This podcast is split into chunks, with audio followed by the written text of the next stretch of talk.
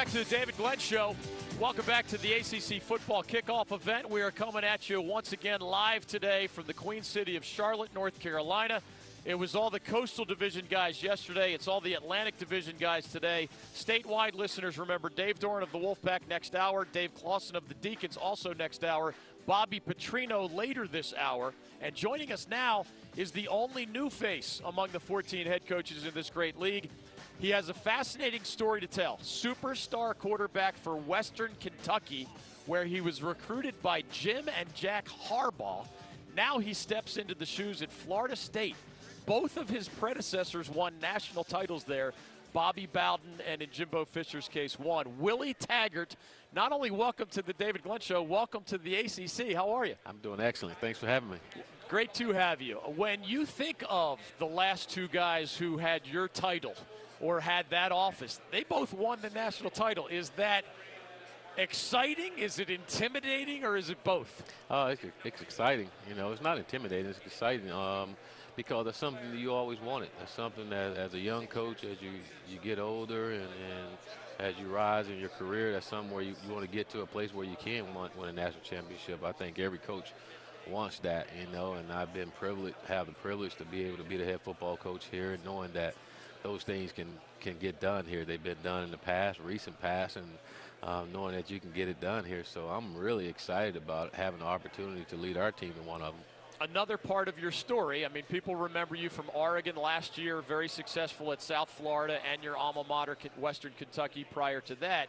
If we go all the way back, you grew up in Bradenton, Florida. That's where you were the high school superstar.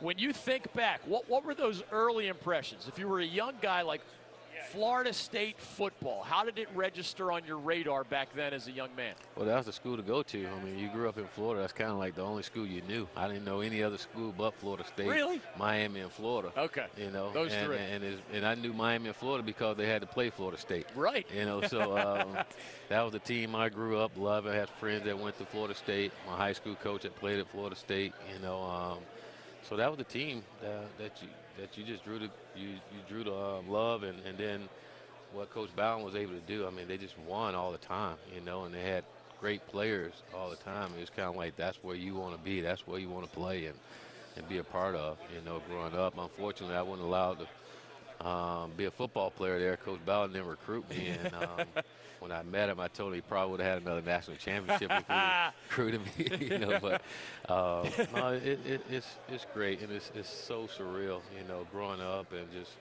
loving Florida State, and uh, if anybody know, they know my love for Florida State has always been that way. I've I've won a lot of um, lunches off Florida State, you know, and um, and so um, it's it's it's fun to be back. Willie Taggart, Florida State Seminoles. Follow Coach on Twitter at Coach Taggart. We took we talked year after year with Bobby Bowden. Such a fun interview and a good guy we think of him as like the guy in his 60s or 70s. You're 41 years old. You're the youngest head coach in this powerful football conference. How do you make youth an advantage rather than a disadvantage? Um, it's a great question. You know, I don't, I don't know how you do that. I, I think the only thing you can do is be yourself. You know, and um, I that's all I try to do is be myself and, and, and learn from the things that I, have I've learned from other people and learn from experience, you know. And um, I'm 41 and I can I can't do anything about that. My mom and dad decided to wait then to, to have me, so. Um, but but you just you try to learn from other people, you know. And, and, and I know one advice I got from Jack Harbaugh is just be you. You know, don't try to be anyone else. You know, and that's what I do. I mean, each and every day I be me. I'm I think people that know me since I was a little kid, it's, I hadn't changed other than just growing growing up, but I hadn't changed who I I am. I mean, I like to say that a lot. I, people say I'm different. I'm not different. I just I grew up. Well, hey, you got energy. A lot of old guys around here. You have more energy than all those 60 somethings, probably. and I'll bet you if we had like an on field competition, would anybody here bet against Coach Taggart? I mean, I'm, he's a quarterback, so he'd throw the ball better than everybody else. But I have a feeling if we asked you to catch it or run it, you'd do that better than all these other coaches as well. You mentioned the legendary Harbaugh name, right? So I, if I, you correct me if I get these wrong, but Jack Harbaugh was the head coach at Western K- Kentucky. Mm-hmm. Jim Harbaugh was one of the assistant coaches and your recruiter. Just share whatever you remember about your recruitment and, and maybe what you learned from them as a coach yourself at this stage. Um, I can remember coming home from track practice one day, and uh, my sister told me, uh, "You got a phone call from a guy named Jim Harbaugh." And the name rung a bell. You think Jim Harbaugh, that's a quarterback at Chicago. It couldn't, it couldn't be him, you know. Um, and she left a number and, and said he wanted you to call him back. At the time, we didn't have long distance phone calls, so I had to go to the payphone and call collect. Oh wow! You know, and uh, remember walking to the play payphone, just thinking Jim Harbaugh. Jim Harbaugh. That's the only one I know plays for Chicago Bears, it just can't be him. so um, I called him back. Jim answered the phone, uh, and he asked if I knew who he was. And I said, well, the only Jim Harbaugh I know plays for the Chicago Bears.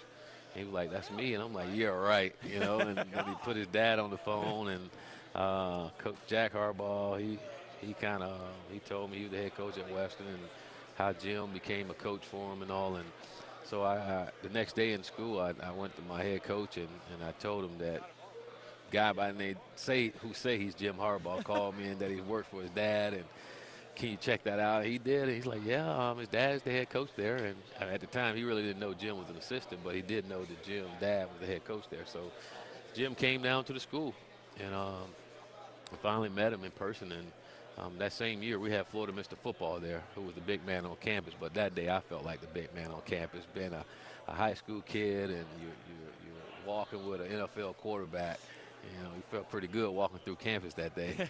you know, but um, it was it was great. You know, I think from the time we met, uh, we just hit it off. You know, and he was so genuine um, as a person, and, and, and it just stood out to me because every day I got a call from Jim. And I didn't have to get that call from him. I mean, this guy playing the NFL, he can be doing a lot of other things, but he took the time out to, to get to know me and my family and spend time with them. And um, that said a lot to me and my parents. You know, that don't happen to us often. And and again, he was so genuine. You know, you wouldn't expect that. And um, but it showed you too. I mean, I know for me personally, as as a coach now, as I got older, well, when I started coaching, is that's the way to be. I just saw how he changed my life, but more importantly, how he truly cared about me as an individual, not necessarily what I can do for him. Florida State coach Willie Taggart is joining us. For those who don't know, the Harbaugh Taggart connection helped Coach Taggart become an award winning quarterback, and his alma mater retired his jersey in honor of what he accomplished there with the Harbaughs leading the way. Every successful person has a story to tell about something that went wrong that allowed you to learn and get it right later. So you're the Florida State coach. That's one of the better jobs in the whole country. I've heard you tell a story that when you first interviewed for a head coaching job, you felt like you flopped it. Mm-hmm. So everybody likes to feel better that guys like you who are successful had a bad day. Yeah. So tell us about the bad day and how did you learn? Because cl- clearly you are interviewing well these days. Well, um, um, at the time I was 25 years old, and we had just came off of winning the national championship at West. Uh, Jack Harbaugh uh, decided to retire, you know, and then our AD and um, president asked me to come in and interview. I knew one day I wanted to be a head coach. I didn't think it'd be that soon. I, that was in the plans, but not that soon. And so um, I was nervous. You know, um, I went in there and I figured I had to have this book and everything of how I'm gonna run the program, and I didn't have one. And I tried to put something together, and that was god awful. And um, as I sat there in, in, the meeting with the president and the AD and and all, we were, talking and, and the plan of everything, and every question they asked me, I was sitting there like, oh. Oh, that's a bad man. feeling. Oh, and it's just like, man, I just, I, I walked out of there. I felt so bad with myself because usually I'm prepared for everything, and I felt bad. And I told myself then that uh, next time I had an opportunity, I'm gonna make it hard for them to, to tell me no. But what it did for me personally was it let me know someone else was looking at me as a head coach. They thought of me that way, so I needed to prepare myself to be that. You know, if they thought enough for me to bring me in there, those opportunities are going to come, and I need to prepare for that. So the next time it don't, I don't do that to myself. So I did internships. I did an internship with the Raiders. I did an internship with the Eagles, and they were great, uh, learning how to run programs and organizations. And and then I did an NCAA coaching academy and, and um, uh, minority coaching academy. And when I went there, um, the speaker that day was was uh, Warde Manuel, the, the, the, athletic director at Michigan now, and he was the AD at Buffalo at the time. And he came in and spoke to the group, and he said, uh, "You always hear how minorities can't get a head job, and we're not getting opportunities and all." And he was like, um, "That's a bunch of baloney. Guys are getting opportunities." guys are just losing the job on their interview. They're not prepared yep. on their interviews. And that stood out to me because when I was 25 years old, I was that guy that he talked about. I wasn't ready for that interview. I wasn't prepared for it. I probably could have been a head coach, but I wasn't prepared to show them that I was ready for it. And, and so when, to hear him say that, uh, that just inspired me even more to just – again, prepare myself and do the things and not make any excuses for not being a head coach. If I wanted to be one, I had to do the things that it takes and sacrifice some things to, to do it. And uh, from that day on, I had a notepad and I wrote it in every single day what a Willie Taggart coach football team would look like.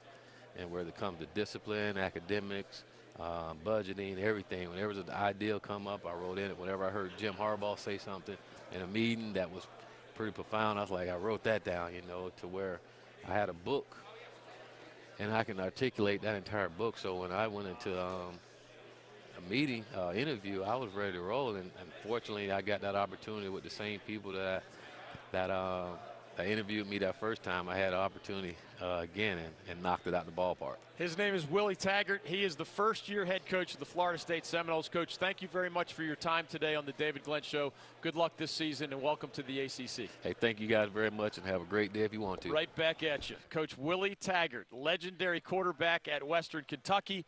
Success at Oregon in the Pac 12, but only for one year. Florida State vacancy came open unexpectedly for him. South Florida, four years of success. His last year with the Bulls in the American Athletic Conference, 10 and 2, 7 and 1 in conference play, and a national top 25 finish. Prior to that, he was the head coach at his alma mater, Western Kentucky, in the Sun Belt Conference. So he is the youngest. He beats Virginia Tech's Justin Fuente by just a few months. They're both 41 years old. He has huge shoes to fill Jimbo Fisher won ACC titles and a national title with the Seminoles during his eight seasons as their leader. Bobby Bowden, of course, one of the greatest coaches in college football history. 34 seasons at Florida State, couple of national titles, a record number, double digit ACC titles. Those are the shoes into which Willie Taggart steps.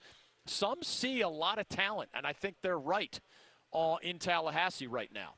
Can you immediately build a connection between players and coaching staff so that you can f- maximize that NFL caliber talent that is usually on hand in Tallahassee. That remains to be seen. Last year, obviously, was a massive disappointment for Jimbo Fisher's Seminoles. After an incredible run of consistent success, they kind of crashed back to earth. Remember, they lost Deondre Francois, their starting quarterback, at the very beginning of the season, and it was just sort of bailing water from there.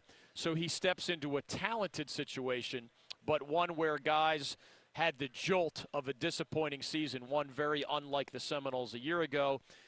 He will have talent to work with. Will that talent allow him to have uh, a, make a run at even Clemson in his own division, or at a trip to the ACC title game, or even more broadly, a national top 25 season. We will see Willie Taggart, first year head coach of the Florida State Seminoles. Appreciate him dropping by shortly after Dabo Swinney of Clemson and Steve Addazio.